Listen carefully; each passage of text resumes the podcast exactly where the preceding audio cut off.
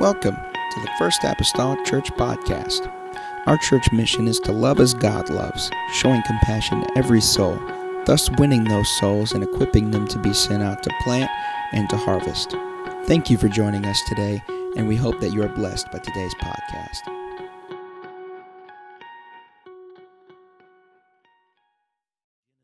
Genesis chapter nineteen, and so Uh, it's it's kind of been flowing in my heart, my mind, and my spirit for a couple of months. I was telling the leadership in the back tonight uh, with leadership prayer that uh, tonight's message is, again, something that was birthed from some Bible reading in the month of November, like early November. And uh, I have been, for the past several times that I've been preaching, of course, we had an evangelist here for two Sundays. Uh, most of the Sundays, whenever I've been preaching all night, I've been preaching from things that God placed in my spirit uh, in that month of November. And so uh, as as this comes to you tonight, please be aware that this this this didn't just show up this week, that this showed up about a couple of months ago, around November the ninth, somewhere in that time frame.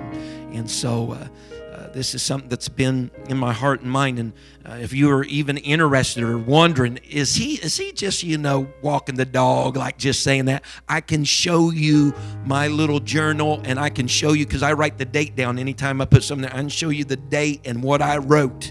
So you know the seed thought of all of this was birthed two months ago.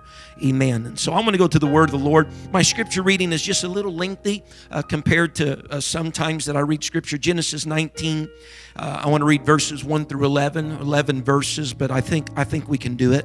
I think we can do it. Got confidence. The Bible said, "And there came two angels to Sodom at even, and Lot sought Lot sat, rather, in the gate of Sodom, and Lot, seeing them, rose up to meet them, and he bowed himself with his face toward the ground. And he said, Behold now, my lords, turn in, I pray you, into your servant's house, and tarry all night, and wash your feet. You shall rise up early and go on your ways. And they said, Nay, but we will abide in the street all night. And he pressed them greatly, and they turned in unto him and entered into his house. And he made them a feast and did bake unleavened bread, and they did eat. But before they lay down, the men of the city, even the men of Sodom, compassed the house uh, round, both old and young, all the people from every quarter." I mentioned this this morning. "And they called unto Lot and said unto him, Where are the men which came to thee this night? Bring them out unto us that we may know them." And of course, again, that word know is in an intimate way. "And Lot went out at the door unto them and shut the door after him and said, I pray you, brethren, do not so wickedly. Behold now, I have two daughters which have not known man. Let me, I pray you, bring them out unto you, and do ye to them as is good in your eyes. Only unto these men do nothing. For therefore came they under the shadow of my roof. And they said, Stand back. And they said again, This one fellow came in to sojourn, and he will needs be a judge. Now will we deal worse with thee than them? And they pressed sore upon the man, even Lot, and came near to break the door. But the men put forth their hand and pulled Lot into the house." These ones that he had Uh, invited into his house, they pulled Lot into the house to them and shut to the door. "And they smote the men that were at the door of the house with blindness, both small and great, so that they wearied themselves to find the door." The nutshell of this whole story today, that uh, I believe is a pivot point for us tonight, is verse number eight. Lot has brought two men into his home. They are angels, but to the, him, they are just men. They are strangers. They are foreigners. He has brought them into their home. Men of the city wish to take advantage of them, do them harm. And Lot says in verse eight, "Behold, now I have two daughters, which have not known man. Let me, I pray you, bring them out unto you, and do you to them as is good in your eyes. And only to these men do nothing. For therefore they came under the shadow of my roof." They're under my roof. I've invited them in. They're strangers. They're foreigners. They're under my roof. Don't do anything to them, but I got two daughters. have your way. Do whatever you want. The help of the Holy Ghost tonight, I want to minister this. Hospitality begins at home. Hospitality begins at home. Father, I come to you tonight.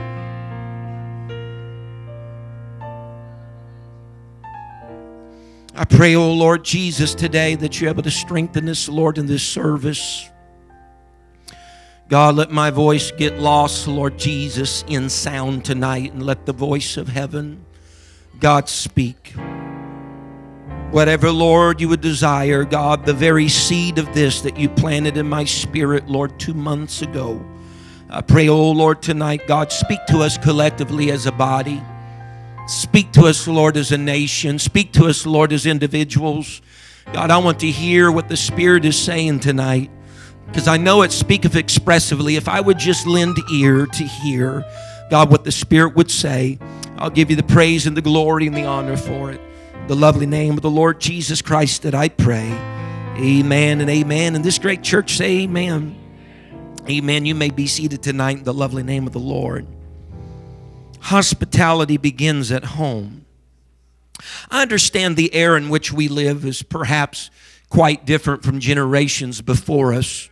The era in which we live uh, is a place and time, and I'm not speaking for everybody, but I think I am speaking stereotypically maybe of the generation that we're presently living in, and that is, it's a place where our homes are a closed-off space from the outside world.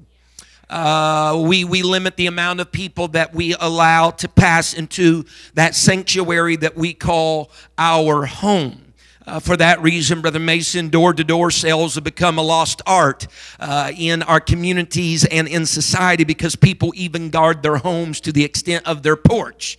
Uh, they don't want any unsolicited, unexpected knocks on their doors. And so the art of door-to-door is now just uh, something of yesteryear and time past, because we are protective of the homes, the closed-off space. It's for us and our family. So gone are the times in our generation, at least it would seem, of inviting complete strangers into our house for food, or inviting them in, saying, hey, if you need a place to stay, I don't know you from anybody, but come on in, I got a bed, you know.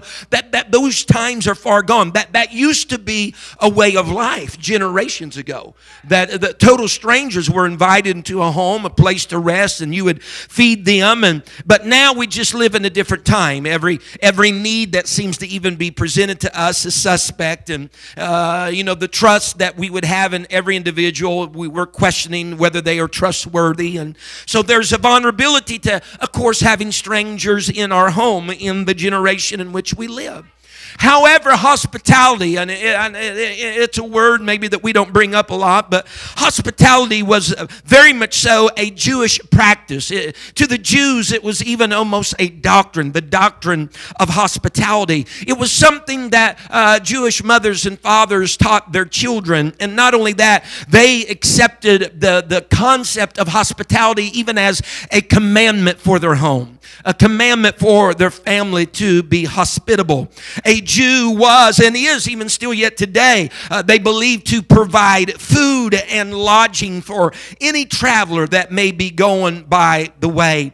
And even more importantly than just providing them something to drink or something to eat, uh, they were part of their hospitality regimen uh, was not just lodging and food, but it was also more importantly that they were to accompany this individual. In other words, it wasn't as though they just brought them in their house and said, well, you know, there's the cupboards, find what you need to eat or drink, and just leave them at that, detached and separated from them. But part of the teaching and the lesson of hospitality that they had learned is that you just don't show somebody there's food to eat, but you accompany them in the eating. You accompany them in the, the drinking, and, and you're there to uh, make it your responsibility that the stranger feels at home. That the stranger feels like the place that they are now in and the space that has been offered to them was one that they could be comfortable in. You're, you're going to the extent that you can to make sure they are feeling comfortable, though they are a stranger. in your home.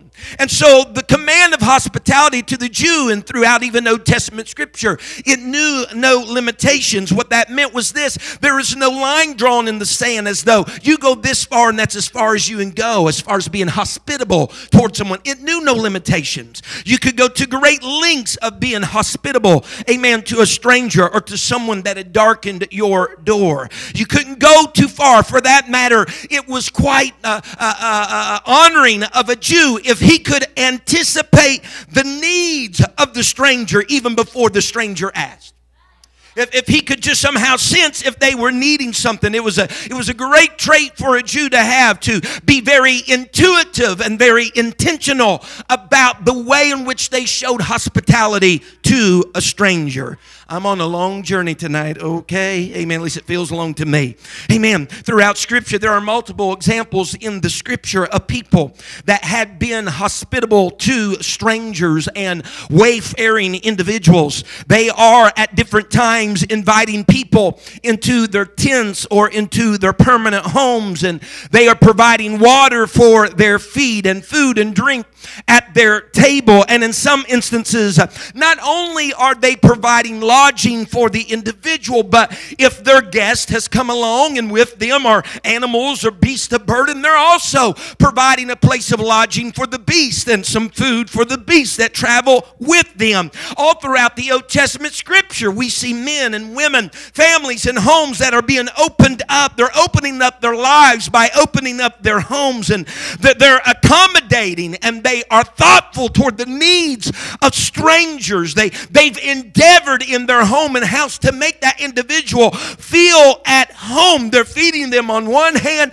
They're making sure they have something to drink on the other hand. And they're just trying to generate that home feeling for this individual. Amen. And whenever they made them feel at home, outside of the drink and outside of the lodging and outside of the food, when they made that person feel at home, then they felt like that was the true proof that they had been hospitable unto this individual. Someone say amen. An Old Testament example of this is Abraham and Sarah that we find in just a chapter before our text tonight.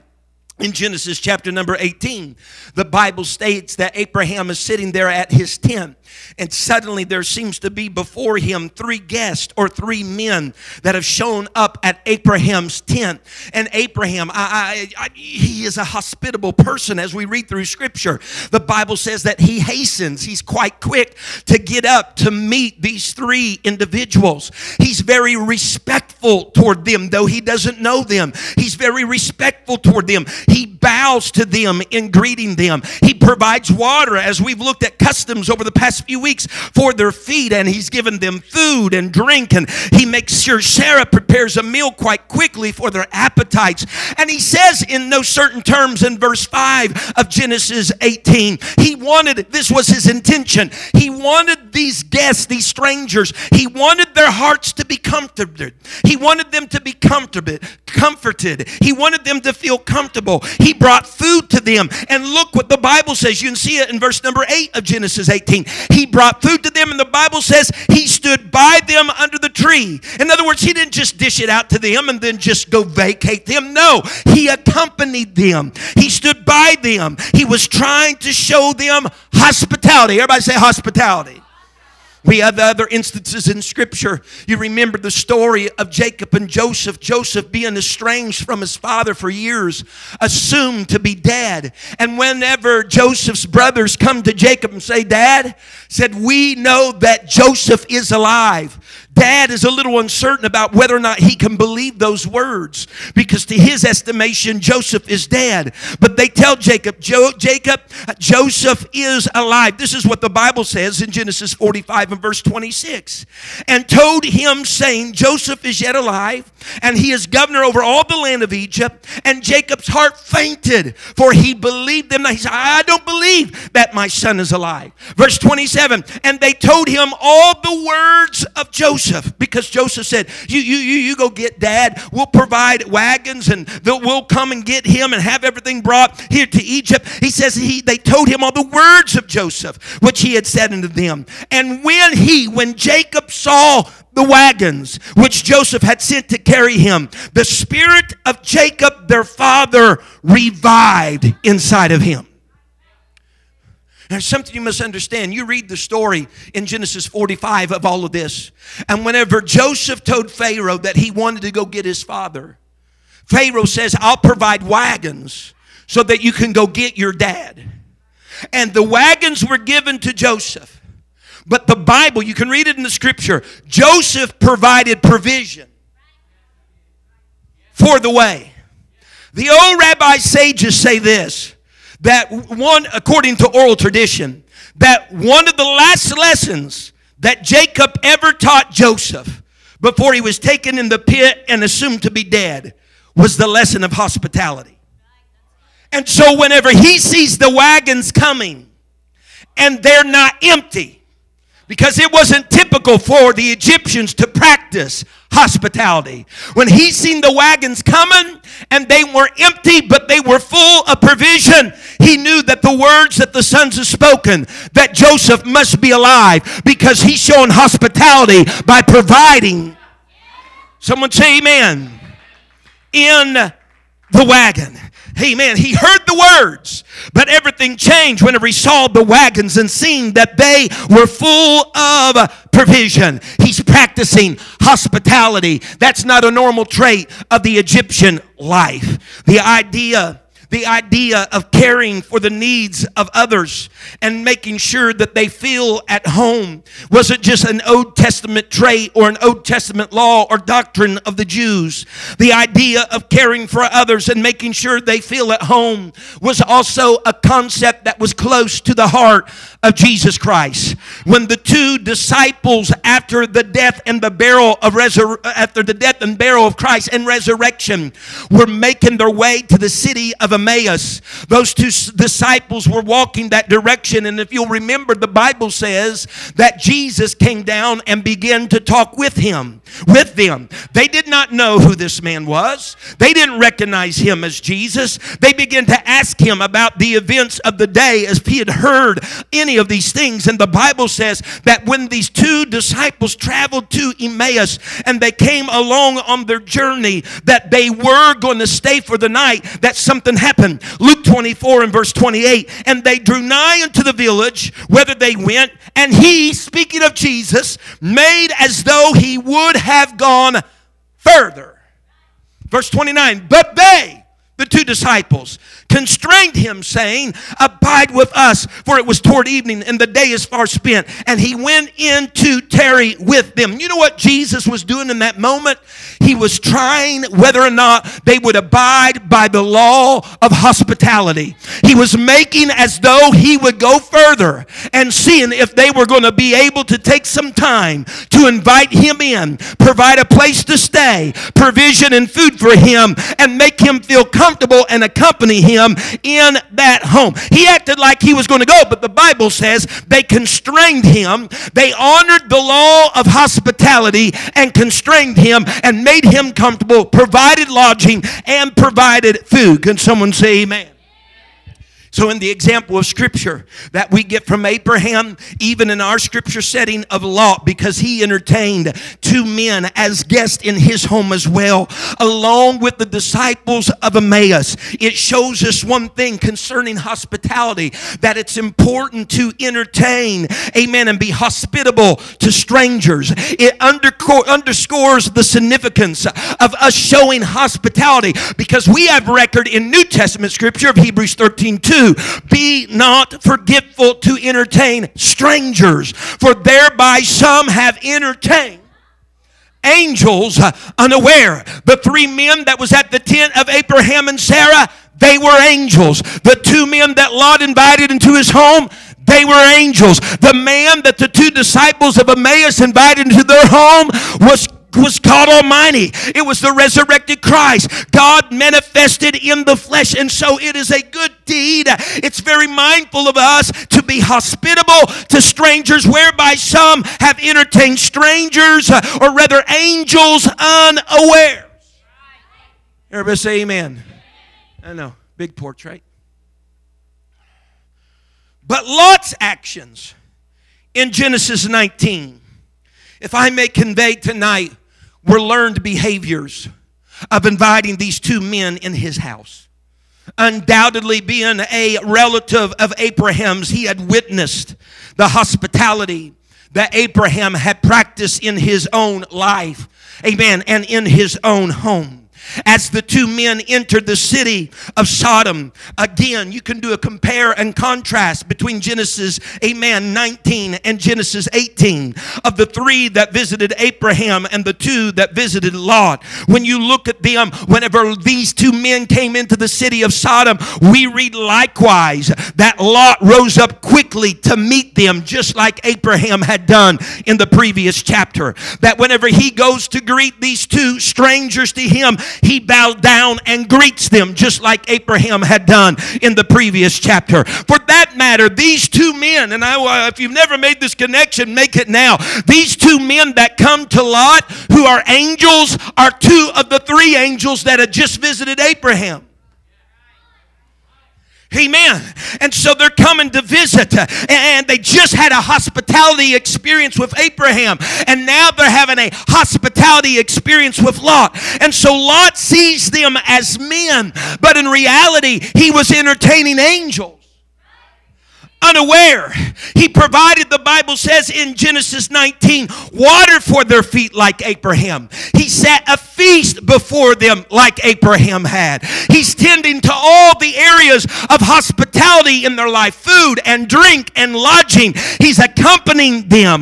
He, he doesn't allow them to abide in the street, though they said that would be sufficient. He says, no, I urge you, come into my house. He's opening up their house to them like Abraham did. He urged urges them to stay with him. And the Bible says that when the wicked men of the city of Sodom surrounded his house to take advantage of these guests, to take advantage of these strangers, that Lot steps outside the house and shuts the door behind him on those strange guests in his home. And Lot goes to bat. Lot goes to bat for two complete strangers that are underneath the shadow of his roof. I know we know from Scripture they're angels, but to Lot, they are just strangers. Yet he steps out of the house, closes the door on everybody's inside. He's accompanying them. Lot is there, present in the moment, and he's taking his hospitality, amen, measures and law and responsibility seriously, amen, to the nth level. And he knew, he knew, this is what he knew, this is the way that they had been taught, that it would have been horrible for someone to travel through another's land that was not a native of that land. It would be horrible for them to travel through a land and be killed. And so Lot Lot didn't want that on his shoulders. Lot didn't want that on his hands. Nothing can happen to these men because they're in a land that is not their own. And so we got to look out for them. He had been taught that each life in the world was sacred, even the life of a stranger. And it ought to, to the best of his ability, be protected. And so as Lot steps outside of his doors to talk to these wicked men, he's trying to be hospitable. He's trying to accompany those men behind his doors. He's trying, if you will, to save life. But as they are vying for the two strangers in his home, Lot says in verse eight, I have two daughters which have not known man, they're virgins. Let me, I pray you, bring them out unto you, and do ye to them as is good in your eyes. Only, folks, I hope this is just way in here just for a little bit. Only unto these men do nothing. For therefore came they under the shadow of my roof. Someone say amen. Lot doesn't want anything to be done to the two men. Let me get more plain with you. Lot doesn't want anything to be done to the two strangers. Are they angels? Yes. But to Lot, they're just two men. They're totally strangers to him. And yet he doesn't want anything to happen to them. They are, in his own terminology, guys, they are under the shadow of my roof. What's that mean? They're under the protection of my household. They're under the protection of my home. They're under the shadow of my roof. Don't you understand? It would be a disgrace for them to be mistreated in any fashion because I have invited them in under the shadow of my roof. If I wouldn't to care for them, amen, if I wouldn't do that, then that would be an extension of the shadow of my home. And I can't let that happen. So don't you do anything to them. And here he is. He's doing the greatest level of hospitality. He's accompanying these men. He's standing up for these men. He must have cared for them, which he did. He cared for their needs, which he did. That was the law of hospitality. But there is a troubling option that Lot places on the table. He says, how about instead of these two strangers, I give you my two daughters that are virgins. And evidently these two girls are vowed to be married because later it speaks of son-in-laws. In that time, a person could be a son-in-law before they were married as long as they were vowed and betrothed to marriage. And he says, why don't you take these two daughters of mine? Do what you want with them, but don't do anything to the two strangers. Take my relation and do whatever you want, but don't do anything to the two foreigners. Take my family and do whatever you want, but don't do anything to these two strangers. Amen. Both my daughters and these men, mind you, are under the same shadow of the same roof of the household of Lot. But for one, he says, do what you want. And for the other, he says, amen, don't do anything. For the stranger, he says, let me protect him. But for his own family, he says, has your way with him.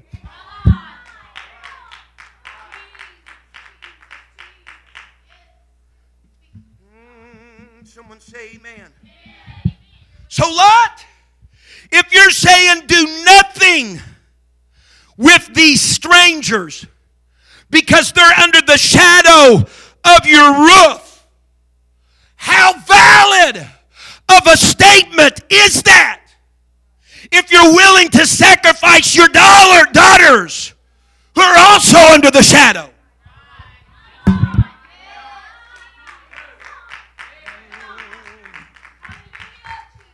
That's also under the shadow of your roof. Are you willing to sacrifice your daughters to what you are not willing to sacrifice strangers? Can I tell somebody in this house tonight, hospitality is great. It needs to be shown to mankind and to strangers, friend and foe. But hospitality must begin at home. We cannot sacrifice our families to what we will not sacrifice strangers to. Someone say amen. I know, by and large, my study of the Old Testament Scripture, that the ministry of hospitality generally applied to those that were outside of our home, outside strangers, people that may be foreign to us. But let me tell you well tonight, that if it is going to go beyond our home, it must start in our home first. If it's going to be outside the walls, it must be practiced inside the walls first. The hospitality that we show to anybody else should be an extension of what we are already practicing within the confines of our homes, in the confines of our dwelling places. Someone say amen. It should start at home.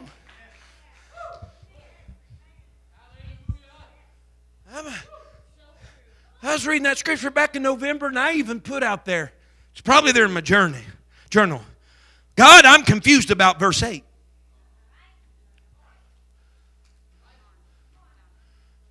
Because I said, God, both are under the roof.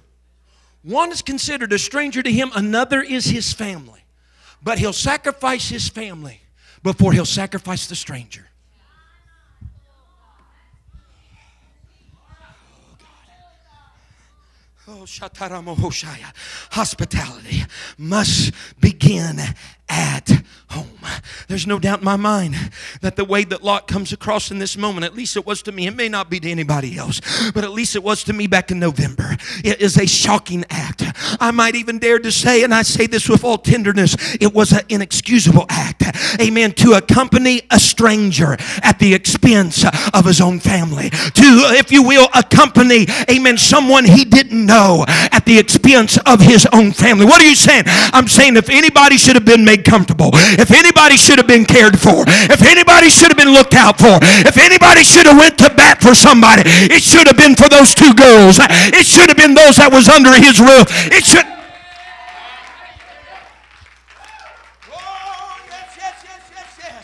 That's exactly right. Honey, when, oh God, help me. It should be those, because I understand something. Yes, there are times that we entertain strangers uh, and we're entertaining angels unaware. But there's something that you must realize concerning your sons uh, and your daughters uh, and your family. Whenever it comes to your family, you're attending to known gifts from God. This isn't maybe it could be an angel. This is a gift that God has given you. It's not, not maybe this is something holy. You're contending with something you know that did come from heaven for you. In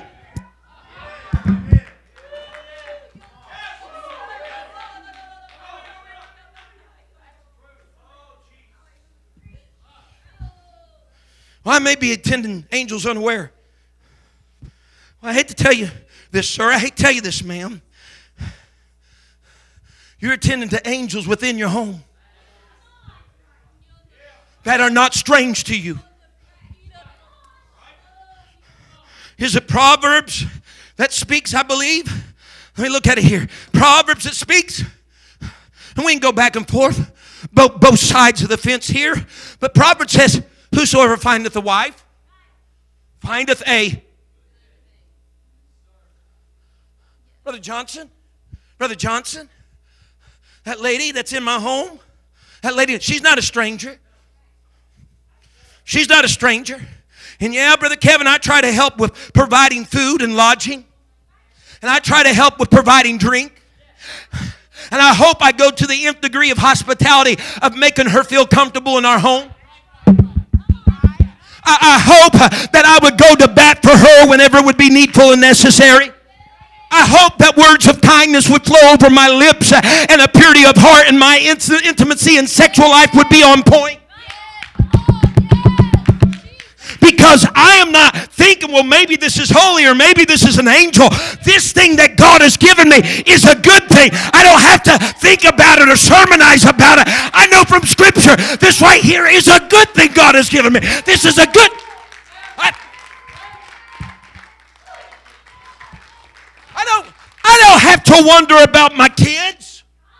I don't have to wonder about my kids. This is different than strangers, Brother McGee. Maybe they are, maybe they're not angels. But when it comes to my family, they are gifts from God. I read in Psalms one twenty-seven, we use it in baby dedications. Lo, children are a heritage. A heritage of the Lord. The fruit of the womb is His reward. And I know sometimes, Kevin, they get sassy, sassy mouths on them and... And you're like, did I get tenth place concerning the reward here? Right? Huh? I know they can get smart mouths and attitudes and go through phases of life and all that. But honey, when we sit down at the table and I enter my home and I see that little boy and I see that girl, you know what I need to be seeing that God's already brought to my attention? There are my reward right there. My reward for your family and your life right there found in your kids.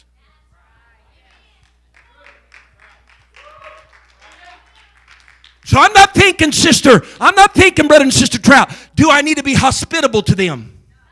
I already know they're a reward from heaven. It's not like I'm taking a chance and I may, I may be expending some things that I wish I'd kept. Right. Concerning love and compassion and gratitude. Right, right, right. Yes. Come on, your ministry. Yes. Oh, hospitality begins at home. I'll give, I'll give you a little window into my own prayer life because you're looking at here today a fallible man. You're looking at here today a fallible man. You know what I cry out to heaven with almost daily? I try to almost make it daily. In my private prayer time when I'm talking to God and I'm talking to Him about my family and about my children, I pray these words. I say, God, let my love and my affection be toward my wife and her love and her affection toward me. I pray, God, help me to love and cherish my children. Because there is a vast gap between loving them and cherishing them. Right, right, right, right. There is a vast gap. I've heard too many stories after they got eighteen and they split the door on the house as they were leaving to find their own place, that they say, and in their minds and hearts, is I never had a mom that cherished me. I never had a dad that cherished me. They didn't care a lick about me, whether I was there or not there. When I vied for their attention, they wouldn't pay attention to me. What do you say? Hospitality begins at home. It does. It begins. It begins at home.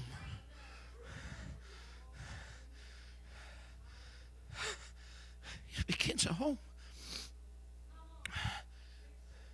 Listen, whenever there's all the qualifications in Timothy and Titus of, of bishops and deacons and their wives,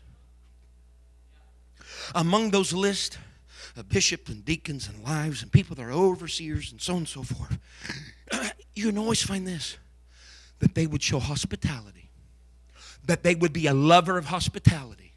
You see that.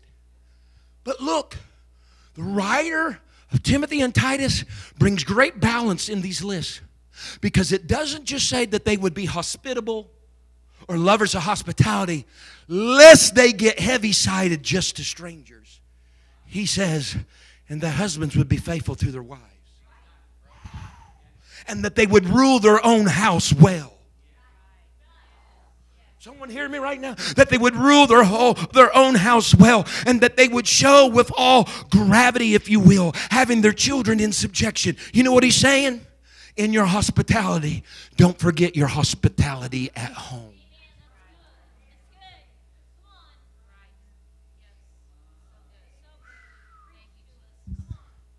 Everybody doing okay?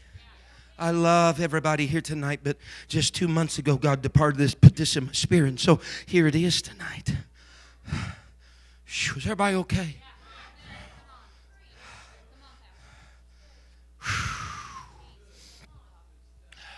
Your kindness and compassion and understanding, ladies, for another male in this world, workplace, wherever, should not exceed that same kindness and compassion that you would show forth to your husband in your home.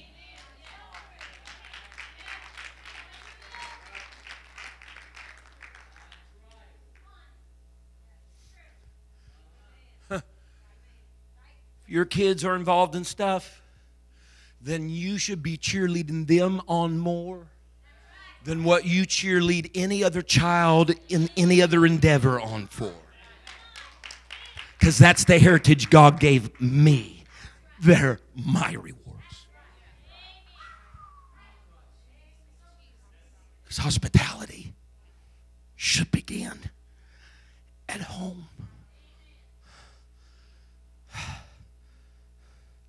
The Jewish sages say that according to standard civilized conduct, a father should risk his life in order to protect the innocence of his daughters. And yet, in the episode of Lot in Genesis nineteen, he's forfeiting the innocence of his daughters. Oh, God. I got to stop here and pause for a moment tonight and say this, that ultimately, if you compromise things of God, as we consider Lot, it may risk a compromised hospitality in your home. Walk with me here just for a moment. If you, if you look at the difference of hospitality between what Abraham showed in chapter eighteen and what Lot showed in chapter nineteen. If you look at the difference in the hospitality of Lot and Abraham, you will see that it's a compromised condition, because the men that showed up at Abraham's house, those angels, two of them showed up at Lot's house. Walk with me here just for a moment. Three at Abraham's, two at Lot's. As a matter of fact, when you read a little more in depthly, the two that showed up for Lot, it seems as though one of them is responsible for getting the family out of the city. And the other angel, it seems, is responsible for destroying the city. But the three angels that visited Abraham, watch me real closely here now, one of them is referred to as the angel of the Lord. What this means is one of these three angels was a theophany, which means this: they were a manifestation of God himself. Are you watching me? Abraham has all three. Lot has two. Which one is missing at Sodom and Lot's house that was at Abraham's house? It's the one that was considered the angel of the Lord. The angel of the Lord didn't show up at Lot's house, because when you compromise with the world, you lose intimacy with God and risk intimacy with your family.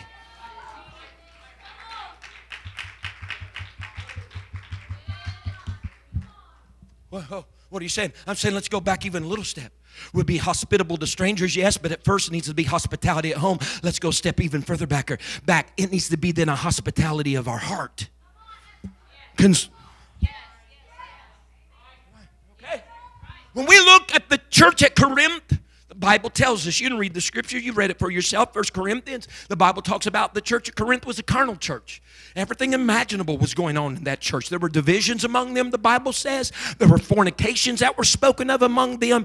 Brother was taking brother to law at the church at Corinth. There's all kinds of divisions going on among them. And the Bible says, the Apostle Paul in Second Corinthians six and verse number fourteen, he says, and be not unequally yoked together with unbelievers. He goes on and speaks some more words, and he comes down to verse number seventeen and says, wherefore come out from among them, and be ye separate, saith the Lord, and touch not the unclean thing, and I will receive you. And look at verse eighteen, and will be a father. Everybody say a father. A father unto you, and ye shall be my sons and daughters, saith the Lord Almighty. I love what a man, Gregory Brown, he said this concerning that verse of Scripture. He said, God in these Scriptures is not promising salvation for being separate.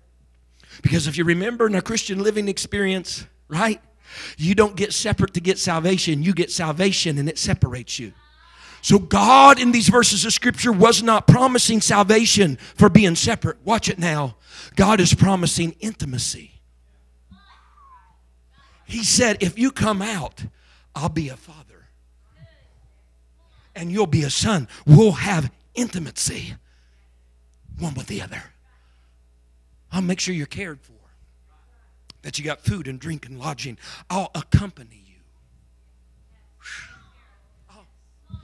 There's a law in the book of Leviticus that speaks about this equality of administering the law in the book of Leviticus. Meaning this. That what whatever the law was good for the stranger was good for the native. There was equality. If it was good for the stranger, it was good for the native. If it was good for the native, it was good for the stranger. Lot, if it's good to protect those two guys because they're under the roof of your house, it's good for the native. It's good for your daughters that they likewise should be protected. I ain't gonna preach much longer. I can't handle it. Too much stress. Stand with me for a moment. Now I'll come to a close here. In the same chapter, the same story of Genesis nineteen. Lot goes to Zoar. He's afraid to stay at Zoar. He goes on to the mountain that the Lord first told him to go to. I feel sorry for y'all trying to come up with a song. But nonetheless, he goes to the mountain that the Lord originally told him to go to. He loses his wife at Zoar. She looked back and turned into a pillar of salt. If you look in the actual Hebrew, it's not a look as though a glance, but she stood there gazing and staring. She's really taking it in. Lost his wife at Zoar. They go to the mountain. His two daughters are there. Listen, the two daughters that he was willing to sacrifice, if need be, instead of the two strangers. They say to each other, because the sons-in-laws, those to be, did not come. They have no future husband. They say, I tell you what, the older and the younger discuss. Let's make Dad drunk. And tonight I'll go in to him and lay down. And tomorrow night you can go in unto him and lay down and have relationship. And we'll have offspring and we'll have heritage. And the Bible tells us plainly that uh, Lot did not know when they lay down or when they got up because of the intoxication that he was taken by. They wanted offspring, but here's the crux really of everything, folks. Listen to me clearly. We stand back and we look at that and think, my goodness, they disrespected their father. But that's no surprise, because they stood in the wings as he disrespected them.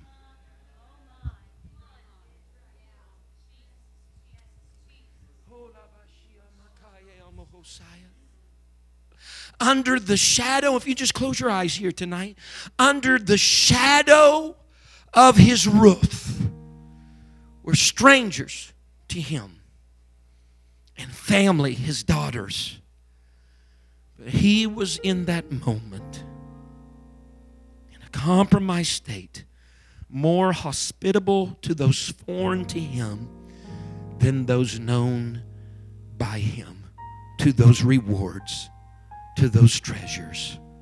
Tonight I emphasize and urge again, hospitality begins at home. It's demonstrated to others, yes, because its outgrowth is found from the home. Jacob knew it was Joseph that was alive and coming because he recognized the provision of hospitality. You know what's in Jacob's mind? He learned that at home. Whew. He says, I see what he's doing there, but I know he learned that. Not in Egypt. He learned that when his feet were at my table. He learned that when his bed was in my house. He learned that because hospitality in our family started at home. seventeen years have passed, but he learned that in the house. I'm telling somebody tonight, there is no greater person or people in your life than your personal family. There is no greater people that you need to lodge with and eat with and drink with and accompany and be there for and stand up for and yoke arm in arm with than your personal family. And yes, as a church family and as any other institution that has some sense of community, we're going to get on each other's nerves at time. We're going to do this and that at time. And there's going to be all these things. But whenever the day ends, you're my good thing. They're my rewards, my treasure.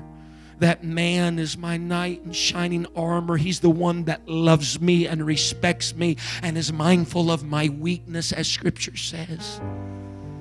I wonder if there would be any families or if there would be anybody in this house tonight that would come to the Lord this evening and say, God, I want hospitality to start in the home. And let me back the, that up just once, God. I want it to start in my heart. I want to be hospitable toward the Lord. You know, whenever Jesus Christ came to this earth, the Bible says there was no room in the inn. Whenever Jesus Christ walked with his disciples, the Bible says the foxes have their holes and the birds of the air have their nests, but there's nowhere for the Son of Man to lay his head. You know what he was saying? He could not find hospitality among humanity. I'm wondering if someone could be hospitable in their heart tonight toward God. Practice hospitality within the home and accompany your children and accompany your, your spouse. Accompany that arena of your home. And then maybe Be hospitable to strangers. Don't get the don't get the order, the hierarchy uh, misplaced. Don't don't don't dare, amen, be more hospitable to strangers than you are to your family. And don't leave God out in the cold. I want intimacy with Him. I want intimacy in my home so I can have an outgrowth and overflow of that from my home to others that are around me. That's the design of God. Hallelujah. Would someone come tonight? Would someone come? Would people in this congregation come and pray? Well, Brother McGee, I got all that together. That's great. Come and pray anyway. Amen. Hospitality starts in the home. It starts in the home. It doesn't start here at the church first. It starts in the home. Starts in the home. Come on, sir. Come on, ma'am. Come on, Brother and Sister Mason. If you have a song here for us tonight, come on. I haven't really preached all that long, so we got plenty of time to just have a conversation with God. Thank you for listening. If you would like more information about our services and activities, you can find us on Facebook, Instagram, and Twitter with the username F A C M C. Again, that's F A C M C. Thank you, and have a blessed day.